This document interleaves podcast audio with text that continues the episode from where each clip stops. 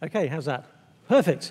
Rod, thank you very much. Thank you especially for telling a story about a dynamic preacher immediately before an Englishman gets up to, to preach in the middle of the afternoon. So um, I hope you guys make yourselves very comfortable. um, you can put your feet up on the seat in front if you need to at any point. Um, hey, would you please grab a Bible and turn to 1 Corinthians chapter 1, and I'll read to us the next few verses, verses 18 uh, through 25. Uh, 1 Corinthians chapter 1. For the word of the cross is folly to those who are perishing. But to us who are being saved, it is the power of God. For it is written, I will destroy the wisdom of the wise, and the discernment of the discerning I will thwart. Where is the one who is wise? Where's the scribe? Where is the debater of this age? Has not God made foolish the wisdom of the world? For since in the wisdom of God the world did not know God through wisdom, it pleased God through the folly of what we preach to save those who believe. For Jews demand signs, and Greeks seek wisdom. But we preach Christ crucified, a stumbling block to Jews and folly to Gentiles. But to those who are called, both Jews and Greeks, Christ, the power of God and the wisdom of God. For the foolishness of God is wiser than men and the weakness of God is stronger than men. This is God's word. Isn't it amazing we have a God who speaks to us? Well, a quick question as we get on. Let's see if any of you know the answer to this. No Googling is allowed. Um, who, who would like to guess when the first ever instance of a mic drop took place? Anyone know when the first ever recorded instance of a mic drop took place? Anyone want to guess a year? No one does? That's fine. I'll, I'll tell you the answer. It was actually 1965. And the first mic dropper was Judy Garland. Apparently, it was on the Ed Sullivan show in 1965. She did the mic drop thing. It's that old, it's been around that long, but it's only really been in the last 10 years that it's actually become a thing. Um, everyone from President Obama to, to, Prince Harry has got in on this. It's become memes. Uh, do you say GIFs or GIFs, whichever way around that's going to be said? Um, emojis, all the rest of it. It is the ultimate way of gesturing that you have just ended the discussion. That after that stunning thing that you have just said, nothing else needs to be said. Okay, that is it now. We are done. Nothing better conveys that than a mic drop. Well, they did not have microphones to drop um, in first century Corinth, but they would have loved the concept. Um, perhaps more than anything else, Corinthian culture prized wisdom. Uh, by wisdom, we don't mean biblical wisdom of, of living in a way that goes with the grain of who God is and how He's made this world. We don't mean the kind of wisdom we think of in our, our own culture today about being shrewd or having people smarts. Wisdom then, for people in Corinth, was having a, a way of making sense of the world that was demonstrably better than all the others um, on offer. Having a way of thinking that could account for more of the way the world is than anybody else's way of thinking. That was wisdom in their day. That was what they most seemed to cherish. And the way of demonstrating you had that wisdom was in the cut and thrust of debate. And so rhetoric and oratory were what most commended and demonstrated that you really did possess the best kind of wisdom. And so there was lots of kind of philosophical jousting, there was lots of debating, and let's see who's the most impressive, let's see who comes out of this looking the best. And it was evident that this way of thinking had very much seeped into the church. Now, Paul had helped to plant the church in Corinth. It was during his second uh, missionary journey, I think in the early 50s AD, from what we can tell. But in the intervening time since Paul had been and gone, they had begun to think that actually Paul's message, Paul's ministry, is just not going to cut it in their culture. Paul is just not good at doing that whole kind of Corinthian thing of showing that you have the real answers. Um, they were looking for, for more impressive ways to win the attention of their city. They were looking for leaders who had better sounding arguments than the alternatives, leaders who had better oratory, more eloquent kind of speech. And in their minds, they had kind of moved beyond Paul. Paul had got them up and running, and that's great. Paul was the kind of, you know, he was the Allen key that helped them, you know, set up the flat pack church, if you like. But now they, they kind of needed to go beyond Paul. They'd left Paul behind. They really now needed something that was more sophisticated. Uh, they weren't convinced that Paul was able to meet the challenge of their times. You know, Paul's ministry, that, that was great out there in the kind of, out there in the regions. People are more simple over there, but this is Corinth. This is sophisticated. And the thing is with Paul is you're never likely to have a mic drop moment with someone like Paul. He doesn't seem to understand that's the way you do things in Corinth. That's the way you win people. That's the way you get a hearing. And so they've moved on. Uh, they were thinking the only way you can really reach Corinth is by out Corinthing Corinth. So we need to do what our culture is doing, but just do it better than they're doing it. That will show that what we believe has got the edge on what they believe. And for that, you needed someone who could do the mic drop thing. So Paul writes in this letter really as an urgent corrective. They may think they're just moving on from one kind of style of ministry into another from one form of cultural engagement into a better one. They may think they're just moving on from one particular model of ministry. Paul is concerned they are actually moving on from the gospel itself. They're moving on from Jesus if they're not careful. He needs them to know that what they are placing their confidence in actually goes against the grain of the gospel itself. This is not neutral.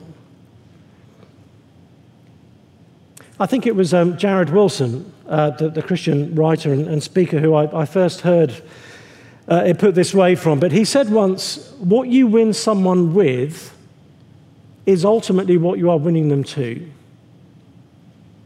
What you win them with is what you're winning them to. And so, our method in how we engage our culture, how we commend Christ to our culture, is going to say something about the gospel we are commending. So, Paul writes to issue that corrective, and I want to suggest that is a corrective we need today. Like the Corinthians, we find ourselves in a challenging cultural context, and it's getting more and more challenging, not less and less. Uh, more than ever, perhaps in the lifetime of, of any of us here this afternoon, Christianity is now regarded as being implausible. Um, at its best, it's hopelessly out of date. At its worst, and, and more commonly, it's actually dangerous. It's a threat to people's emotional and psychological well being. The number one objection I hear to the Christian faith is that we are responsible for young LGBTQ plus people committing suicide. That is on us, according to many of the, the voices in our culture today. And we feel that sense of disdain. And maybe some of us are, are conscious of the fact and, and increasingly concerned about the fact that we don't seem to have knockdown arguments that just resolve everything. We don't seem to have the kind of snappy one liners that, that totally win the arguments. Maybe we worry that our faith just doesn't feel that persuasive. It seems to be everybody else who has the better hashtags. It's everybody else who does seem to have the mic drop moments. And so, just like the Christians in Corinth, it's tempting to think, well, let's try to outculture our culture. That's the way to go forwards here. Let's try to do what our culture is doing, but just do it better and go further. And so let's try and adopt the same kind of posture, the same kind of identity politics, the same kind of outrage, and that will be what gets us our hearing. And if we can just do it better than they can, maybe that will be what persuades them. And so Paul has a warning for us, inasmuch as that is our temptation. He's already anticipated that warning in the words of verse 17. Uh, he writes, Christ did not send me to baptize, but to preach the gospel, and not with words of eloquent wisdom, lest the cross, be, cross of Christ be emptied of its power. That is a shocking thing to say. Paul is not simply saying, I, I just can't find words of eloquent wisdom. You know, that's just not me. I wish I could and I try. I just, I just not wired that way. I can't ever seem to get those kinds of words. Paul isn't saying, I can't do this. Paul is saying, I am deliberately not doing this. It may well be from Paul's education. Paul, I'm sure, if he wanted to, he could pull words of eloquent wisdom out of the bag. Uh, we know from his other writings in the New Testament, Paul was an amazing wordsmith. But his point here is listen, if I went down that road, if I had words of eloquent wisdom, if that is the, the method I use to preach the gospel, the gospel I would preach would lose its power. Because I would be unpreaching in my method something of what I am trying to preach in my content. If all I'm doing is trying to outculture culture to win them to Jesus, actually what I'm winning to them to is not the Jesus who hangs on a cross.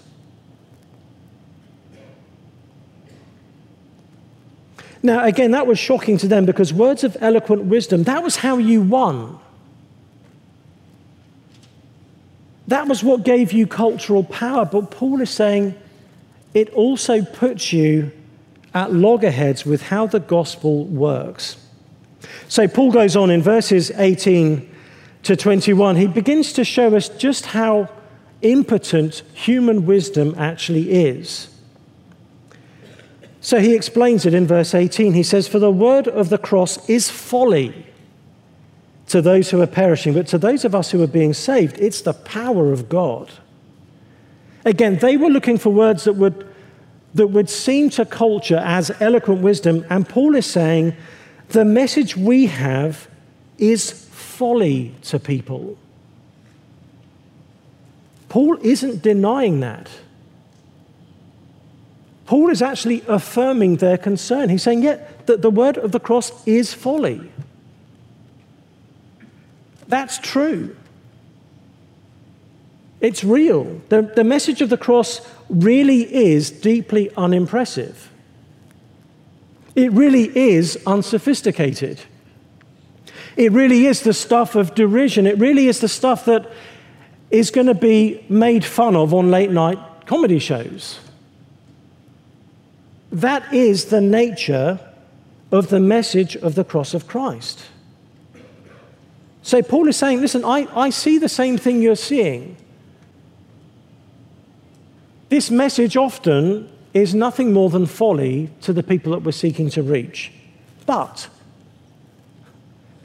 that is not the only thing that is going on. That is going on, but it is not the whole story. Yes, it is folly to those who are perishing, but those who are perishing are not the only people who are out there. Seeing the cross as folly is not the only response that there is. So Paul says, but to those of us who are being saved, it is the power of God. Now, the Corinthian culture would have had its own way of, of kind of uh, sorting humanity into different kind of groups. You'd have had those who were Greeks, those who were non Greeks, you'd have had those who were free, those who were slaves. They would have had their own kind of rankings of what kind of people were sophisticated, what kind of people weren't. Paul is introducing a very different kind of distinction. It's a far more fundamental one. There really are only two kinds of people in this world. And this distinction is the one that is determining of everything else that is true about humanity. That is whether we are those who are perishing or whether we are those who are being saved. Those are the only, fundamentally, the only two types of people that there are. And it all hinges on how the message of the cross of Christ lands on us. To those who are perishing, it is utter nonsense. It is laughable. But to those who are being saved,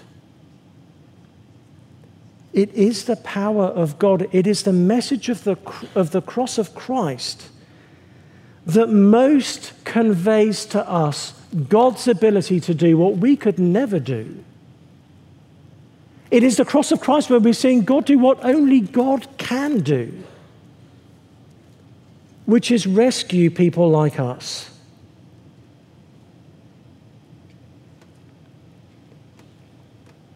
Paul goes on in verse 19 that it's no accident that this is the case.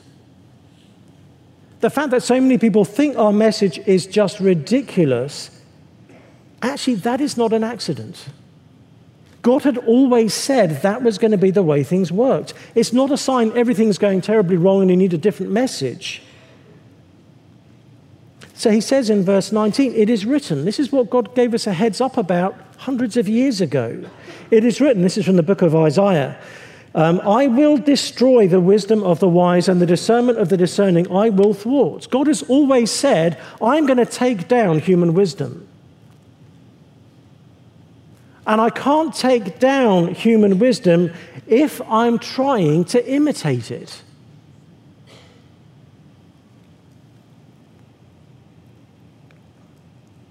God has always said He is going to take the best this world has to offer, the best take any culture has for why the world is the way it is, and He's going to expose that for just how empty it really is.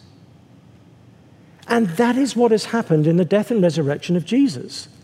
That is what the cross of Christ has done. It has shown just how impotent human wisdom is to really know anything. So Paul asks these questions in verse 20 Where is the one who is wise? You know, you've got all these different schools of, of philosophy vying for the kind of the top spot in a place like Corinth. You've got the Stoics, you've got the um, Epicureans, you've got all these different groups of people. They're trying to out wisdom each other. So Paul says, so, okay, where is the wise one? Who's, who's top of the pile at the moment? Who's, who's number one in the wisdom charts right now? Get the very best person you've got on offer right now. Bring them forwards. While you're doing that, where's the scribe? Where's the person who is, is most most versed in the law of God, your most qualified religious scholar, bring them out too. Where is the debater of this age? So, okay, Corinth, who is the best debater right now? Who is the finest orator, the most spellbinding speaker, the one who is drawing the biggest crowds and getting the biggest wows from, its, from their audience? Paul says, bring those folks forward. And here's the question for them Did any of these people have the faintest idea why Jesus would have to come to this world? Did any of them come even close to diagnosing what is, in fact, the heart of the human problem?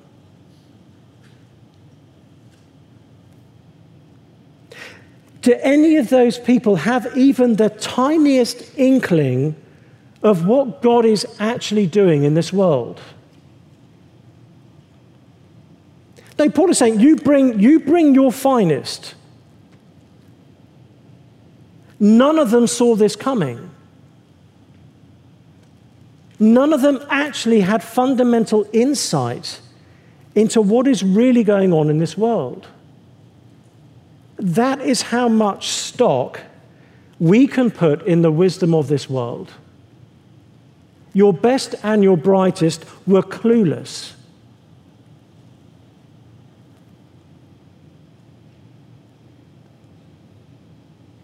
And the same is true for us.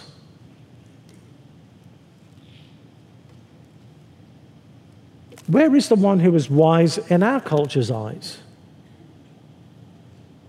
Those voices that seem to be the, the, the most significant culture shapers. Let, us bring them out. Has, have any of them really got their heads around what is actually wrong with us as human beings? None of them are actually getting us to the truth. The best wisdom of our age cannot help us on any of these spiritual matters. Uh, we might ask some particular questions of our own cultural moment. So we've had the sexual revolution, so let us ask well, how's that working out? Where's that got us? Uh, Glynn Harrison is a retired professor of, of uh, psychiatry uh, from the United Kingdom. He was a professor at the University of Bristol for many years, and he wrote a book recently called A Better Story, uh, subtitled God, Sex, and Human Flourishing. Uh, Glynn is a, is a wonderful Christian thinker, and his, his conclusion in his book is the sexual revolution has made us less happy, and we are having less sex. Way to go, sexual revolution. Where is the wise one? Or we think about the gender revolution that we're in the middle of right now. Again, how is that going for us? These changes that we're, we're trying to kind of make in the way that we think about biology and gender identity and all the rest of it, is it making us happier? Is it making trans people happier? Is it making women safer? How are we doing on that?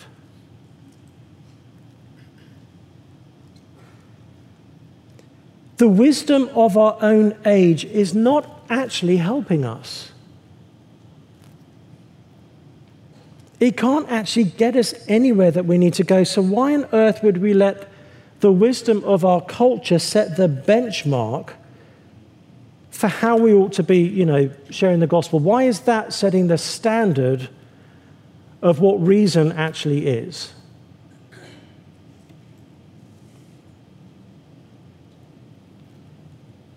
Paul explains why it is that the human wisdom is so impotent. Verse 21 For since in the wisdom of God, the world did not know God through wisdom. So notice what Paul is saying there. Through its own wisdom, the world has not known God. It never has. We will never wisdom our way to a knowledge of God. That will never, ever happen. We won't figure him out. We, we just can't do that. But notice what else Paul is saying. That, that in itself is, is shocking enough. Actually, the wisdom of this world will never get us the knowledge of our Creator. But the reason for that in verse 21 is because it is, it is God's wisdom for that to be the case. It's actually part of God's wisdom that human wisdom can't get us to God. God's wisdom is seen in showing up the impotence of our cultural wisdom. This has always been part of his plan. And so we shouldn't be surprised if, by the, the standards of our culture's wisdom, our message seems so pathetic.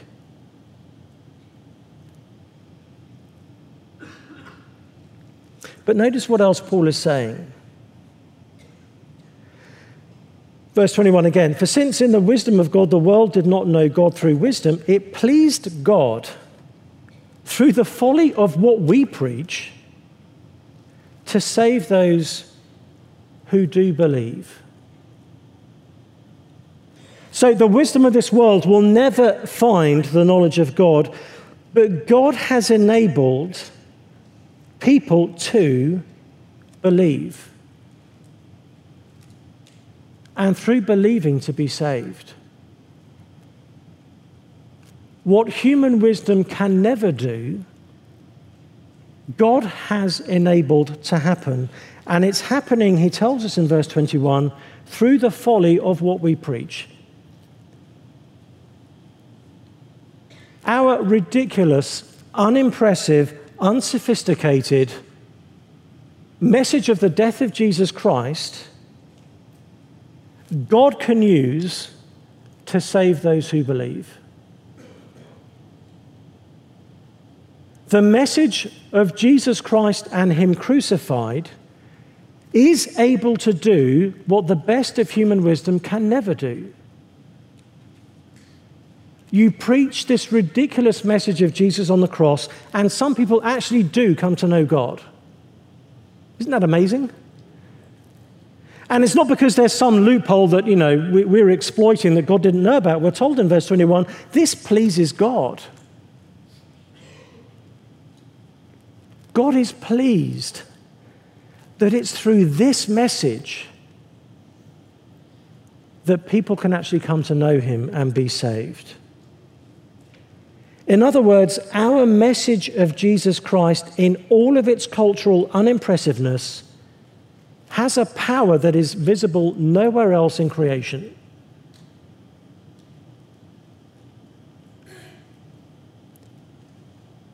Do you believe that? As we feel ourselves just ever more intimidated by our culture, do we think, yeah, but the gospel is more powerful? Um, just turn with me back, keep a, a paw in 1 Corinthians. Just turn back with me to Romans 1.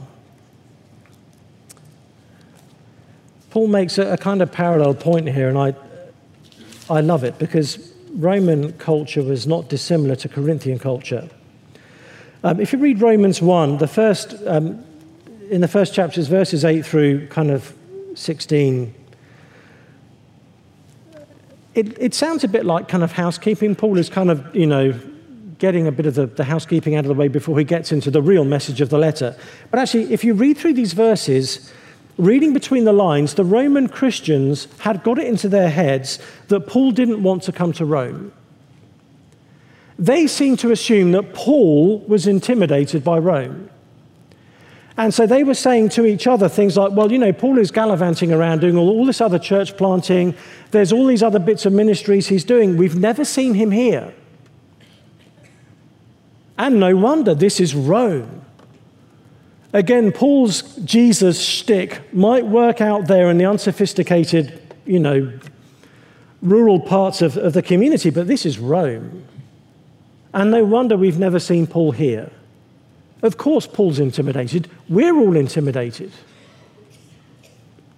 So, listen to what Paul says. This is so instructive for us, intimidated by our own cultural moments. Paul says, verse 8 of Romans 1 First, I thank my God through Jesus Christ for all of you. I love that. It's the same point we heard John reference to us earlier from 1 Corinthians. Paul just, his immediate reflex, whenever he hears of Christians anywhere, is to thank God for them. He can't help himself. I thank my God through Jesus Christ for all of you because your faith is proclaimed in all the world. You guys are real. You're the real deal. We, have all heard about your faith in Jesus, and it just makes us thank God. Notice what he says in verse 9 For God is my witness, whom I serve with my spirit in the gospel of his Son, that without ceasing I mention you always in my prayers. Now, it is normal for Paul when he's writing to people to tell them that he prays for them. It's normal for him to share something of what he prays for them. He wants them to know what his kind of understanding is of what they need God to do in their lives. But notice what Paul does here. In this instance, writing to the Romans about what he's praying for them, he's, he actually pulls in God and says, Hey, God's my witness on what I'm about to tell you. I'm on the record here. You can ask God about this, and he will tell you it's true.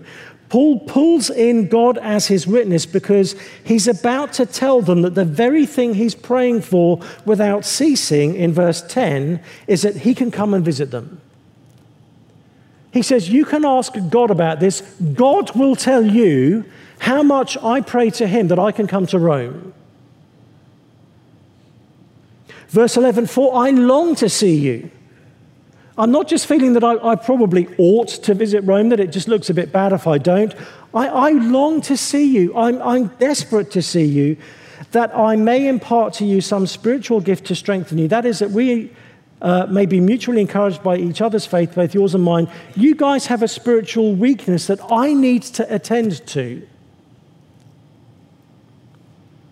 Verse 13, I do not want you to be unaware, brothers, that I've often intended to come to you, but thus far have been prevented. I've even booked tickets.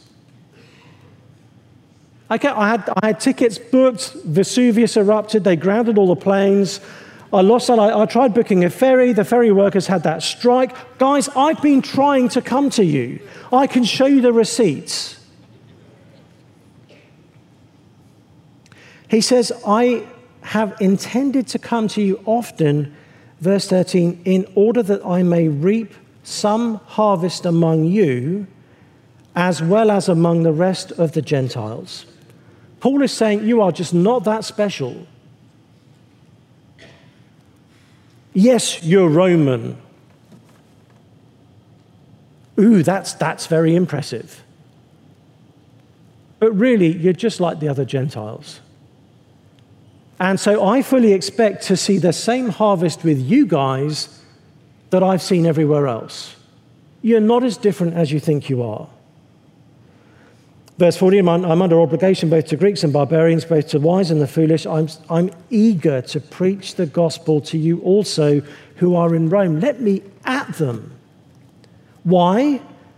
I'm not ashamed of the gospel, verse 16, because it's the power of God for salvation to everyone who believes, to the Jew first and also to the Greek. Same message as 1 Corinthians. The gospel is the power of God to save. And one of God's purposes in giving us the message of Christ crucified is to show up how empty the wisdom of our age really is. How on earth can we be intimidated by our culture? We have the message that will actually change people for eternity. No one can do what the gospel does. We really don't need to have our hands on the levers of cultural power to make a difference in this world. It will probably help if we don't. But if we have the message of Christ crucified, then God, in his power, will save those who believe. We do not need to lose confidence in the gospel. In fact, the more our culture ridicules the message of Christianity, the more warrant we have to preach the gospel. So back to 1 Corinthians. It will please God through the, the perceived folly of what we preach to save people who believe.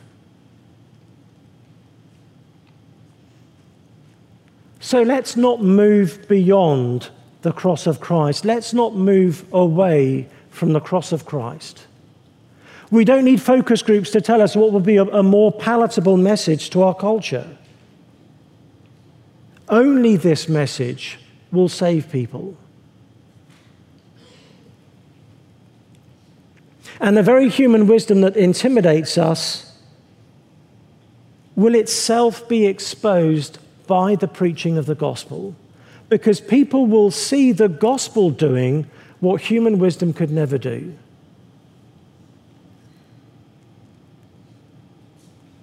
So let's move on to that in the next few verses, verses 22 to 25. We see the supremacy of God's wisdom at work. Now, Paul has already divided humanity into those who are perishing and those who are being saved. Now he takes those who are perishing and breaks them down into two further groups. And these two groups, according to um, the commentator Gordon Fee, represent the ongoing two basic forms of idolatry that continue to exist. So Paul says in verse 22 For Jews demand signs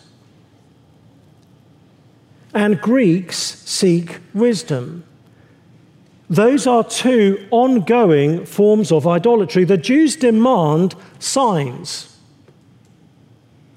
Uh, we saw that in the, in the ministry of Jesus. Uh, the number of times people would say to him, Listen, give us a sign, then we will know you really are the Christ.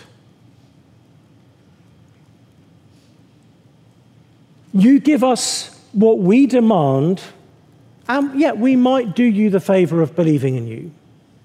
But you've got to jump through our hoops first.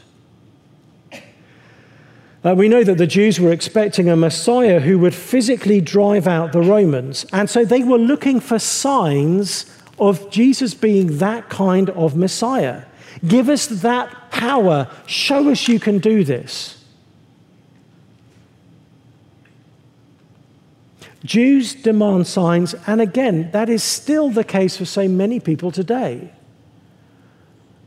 I will only believe in God if God satisfies my definition of what He should be able to do.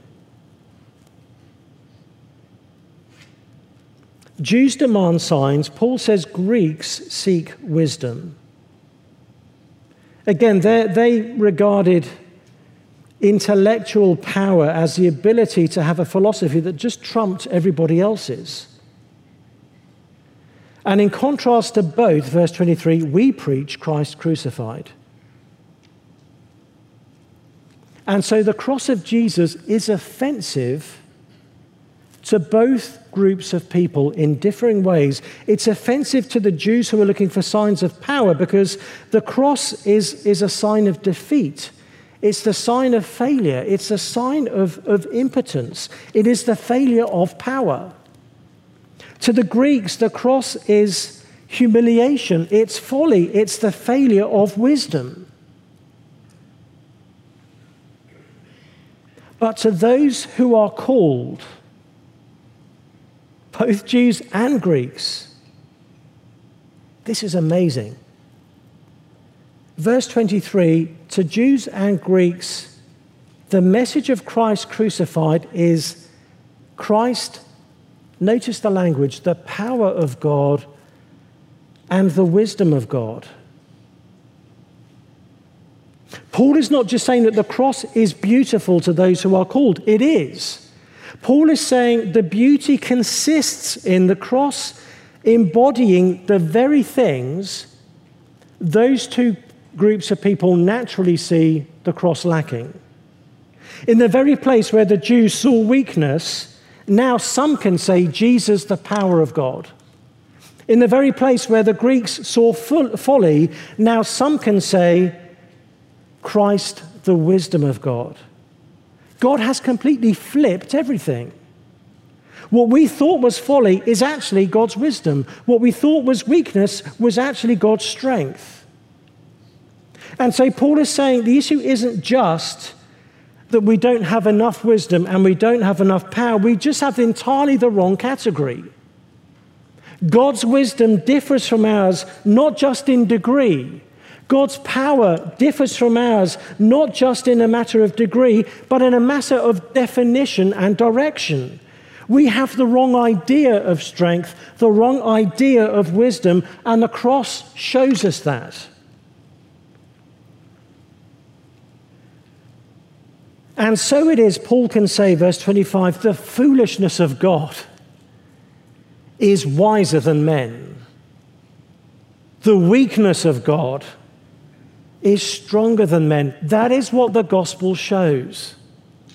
The very things our cultures claim to cherish, we see most perfectly embodied in the cross of Jesus. It is the message of the gospel that shows the wisdom of God to be truly wise. We see that. I want to give you a few examples of this when it comes to issues of, of human sexuality, given that is seemingly the, the kind of main area of thought in which our culture most thinks it's wise and most thinks we are foolish. Our culture thinks it is wise on equality. Um, a while ago, I was speaking at a, a secular university up in Canada, and there was a, a, large group of LGBTQ students who were present. One of them came up to me afterwards and he said, Listen, I'm not a Christian, but I've, I've read your book, Is God Anti Gay, twice. So I felt I had to apologize to him for, for that. He then said, Listen, I'm, I'm actually meeting up with a pastor and we're going through Mark's gospel. And I'm, I'm now kind of going to a church small group. And I said, Okay, you're doing more Christian stuff than most people in my church are doing. So I said to him, What is drawing you to the message of Jesus Christ? And he said, and these are his words He said, I saw that Jesus treats me the same as he treats other people. I said, What do you mean by that? And he said, Well, he said, I was the president of, a, of the LGBT advocacy group in another college nearby. And he said, The whole premise of our group was we're different. We're special. We have a parade, you celebrate us. And he said, when it came around to Pride Month, the, the, the, issue was which, which companies can we guilt into giving us the most stuff because we're different. But as he began to encounter the gospel of Jesus, he realized Jesus doesn't have a different gospel for LGBT plus people. Jesus has one gospel for all of us. He treats us the same. Jesus' message levels the playing field. And what this young lad began to realize is there is a level of equality that you get with the message of Jesus Christ that you don't get in a secular culture that prides itself on equality. And so he was beginning to see the wisdom of God. As Paul says, the foolishness of God is wiser than men. Or you think about our culture's supposed wisdom when it comes to love.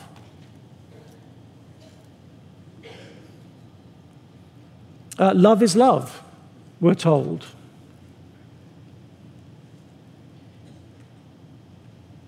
I heard a, a, a, someone who is, is advocating for gay marriage within the, the Christian world once said, Well, God is love, and, and so me and my, my same sex partner, we feel love, and therefore, if God is love and we experience love, then God is for our love. And therefore, the church should, should allow us to marry. That is the wisdom of this world. And it is so compelling to so many. But it is, it is the gospel of Jesus Christ that destroys the wisdom of the wise. God is love doesn't mean that anything I call love, God blesses. God is love means God knows far more about love than I do. And so I need to listen to God to show me how to love. I need God's wisdom to show me how to rightly order my loves. God is love means that actually, it's not that God is really good at love, that we're quite good at it, but God is even better at it. No, it means God knows love in a way that we do not. It is fundamental to Him. He never has to switch it on or work Himself up to it. And God shows us how to rightly love the different kinds of, of people we have in our lives. People say love is love, but no one actually believes that. Consider the, the following statements I, I love my mother. I love my wife. I love my dog. And I don't know, I love sausages. Love is love. So, presumably, all of those different instances of love are interchangeable. Well, obviously, they're not. When, when we talk about love for a parent, or love for a spouse, or love for a pet, or love for food, we, we instinctively sort those loves into slightly different categories. Everyone knows that. That's just what we do. People who don't do that end up being the subject of documentaries.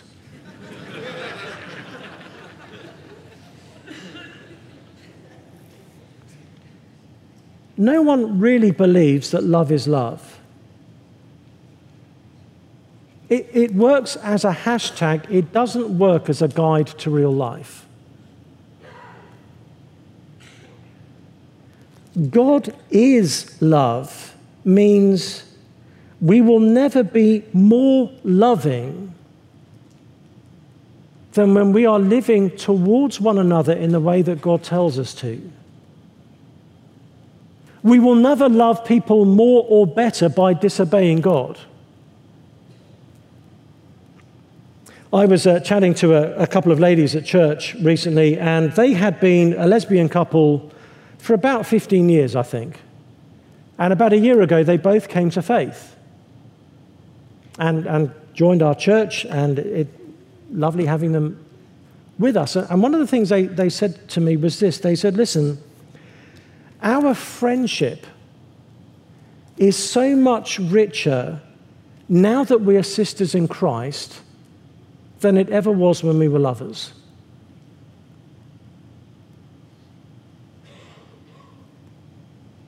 The gospel wasn't leading them into less love, the gospel was leading them into better love.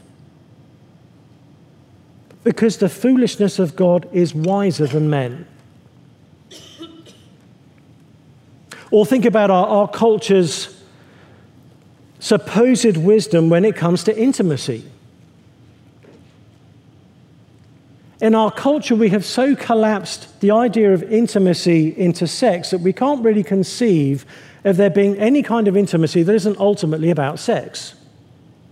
So, when we hear, for example, previous generations talking about such deep friendship and intimacy, we kind of roll our eyes and think, oh, well, they, they must have been gay. Because if they're describing something that sounds like rich intimacy, it must actually be sexual in nature. And so we assume that any, any framework of thinking that puts constraints on who we can be sexually involved with is telling us to have less intimacy in life. And so, again, the, the pushback I hear as a, as a Christian from, you know, repeatedly is you are forcing people to live a life without intimacy by calling them to follow the Bible's sexual ethic you're actually asking people to live a shriveled kind of existence. Because in the wisdom of our culture, intimacy must mean sex. And so any kind of boundary to sex is actually a boundary to intimacy and therefore dooming people to a life of isolation. But the Bible shows us that is not the case. You can have lots and lots and lots of sex and not be experiencing intimacy.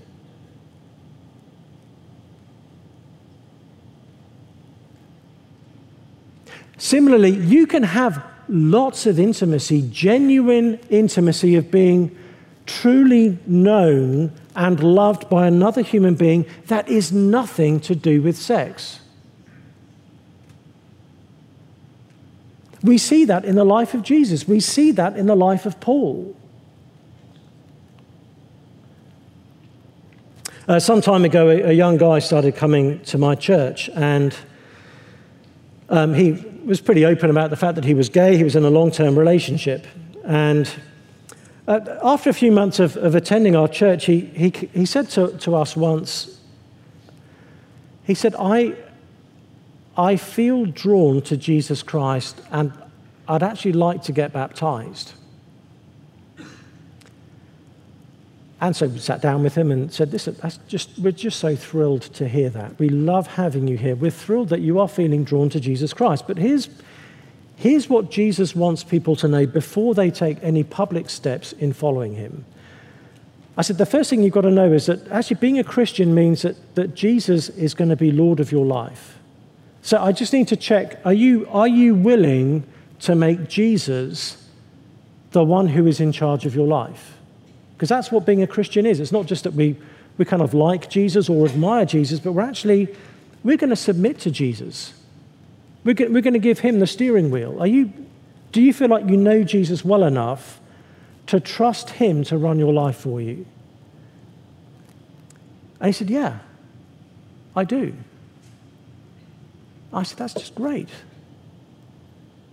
Here's the other thing you need to know Jesus is so upfront about this. Jesus wants people to know that actually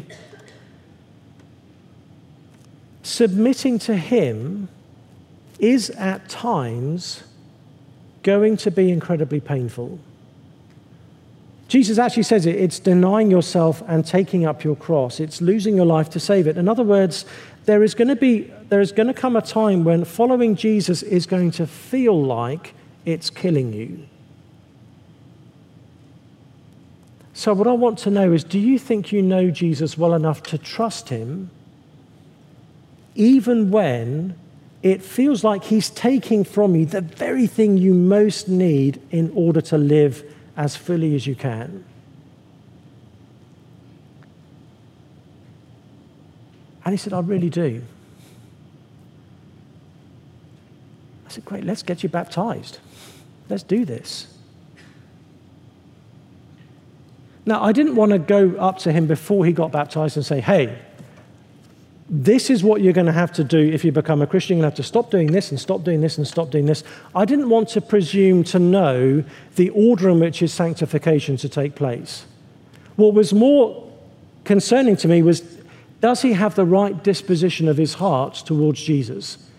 Because if he does, if he trusts Jesus enough to follow him, even when Jesus is confounding him, then I think he really is a Christian.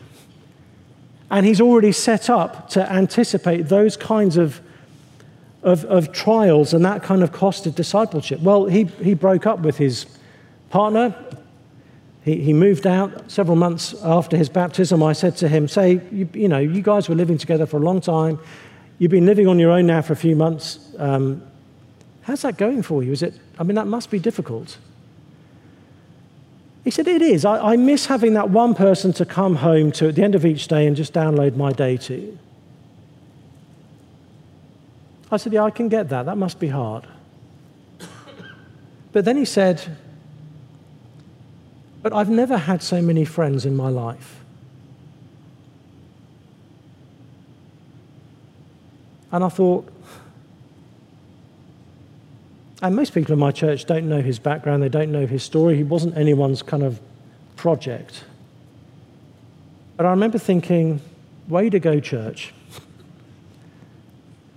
Any number of things we do pretty badly in my church, but that was one thing with actually, that's great. We've, that is the church doing church well. I've never had so many friends in my life. Why? Because the foolishness of God is wiser than men. In our pursuit for what we think is intimacy, we end up missing out on intimacy. In our pursuit for what we think is love, actually we end up missing out on love. In our pursuit of what we think of as equality, we miss out on equality. We only ultimately find those things in the gospel of Jesus Christ, and the reason is because God's wisdom really is wise. Our wisdom really is pretty hopeless. The foolishness of God is wiser than men. And we're not going to have the snappy one liner mic drop thing that's just going to, you know, sweep all of culture into our churches overnight. But we are going to have lives lived out according to biblical wisdom. And that is God's mic drop. that his foolishness is wiser than men. Let me pray. Father, we thank you, we praise you, we worship you for the cross of Jesus Christ. This message that is so ridiculous and unimpressive. This message of a man hanging naked in humiliation, in defeat, in weakness,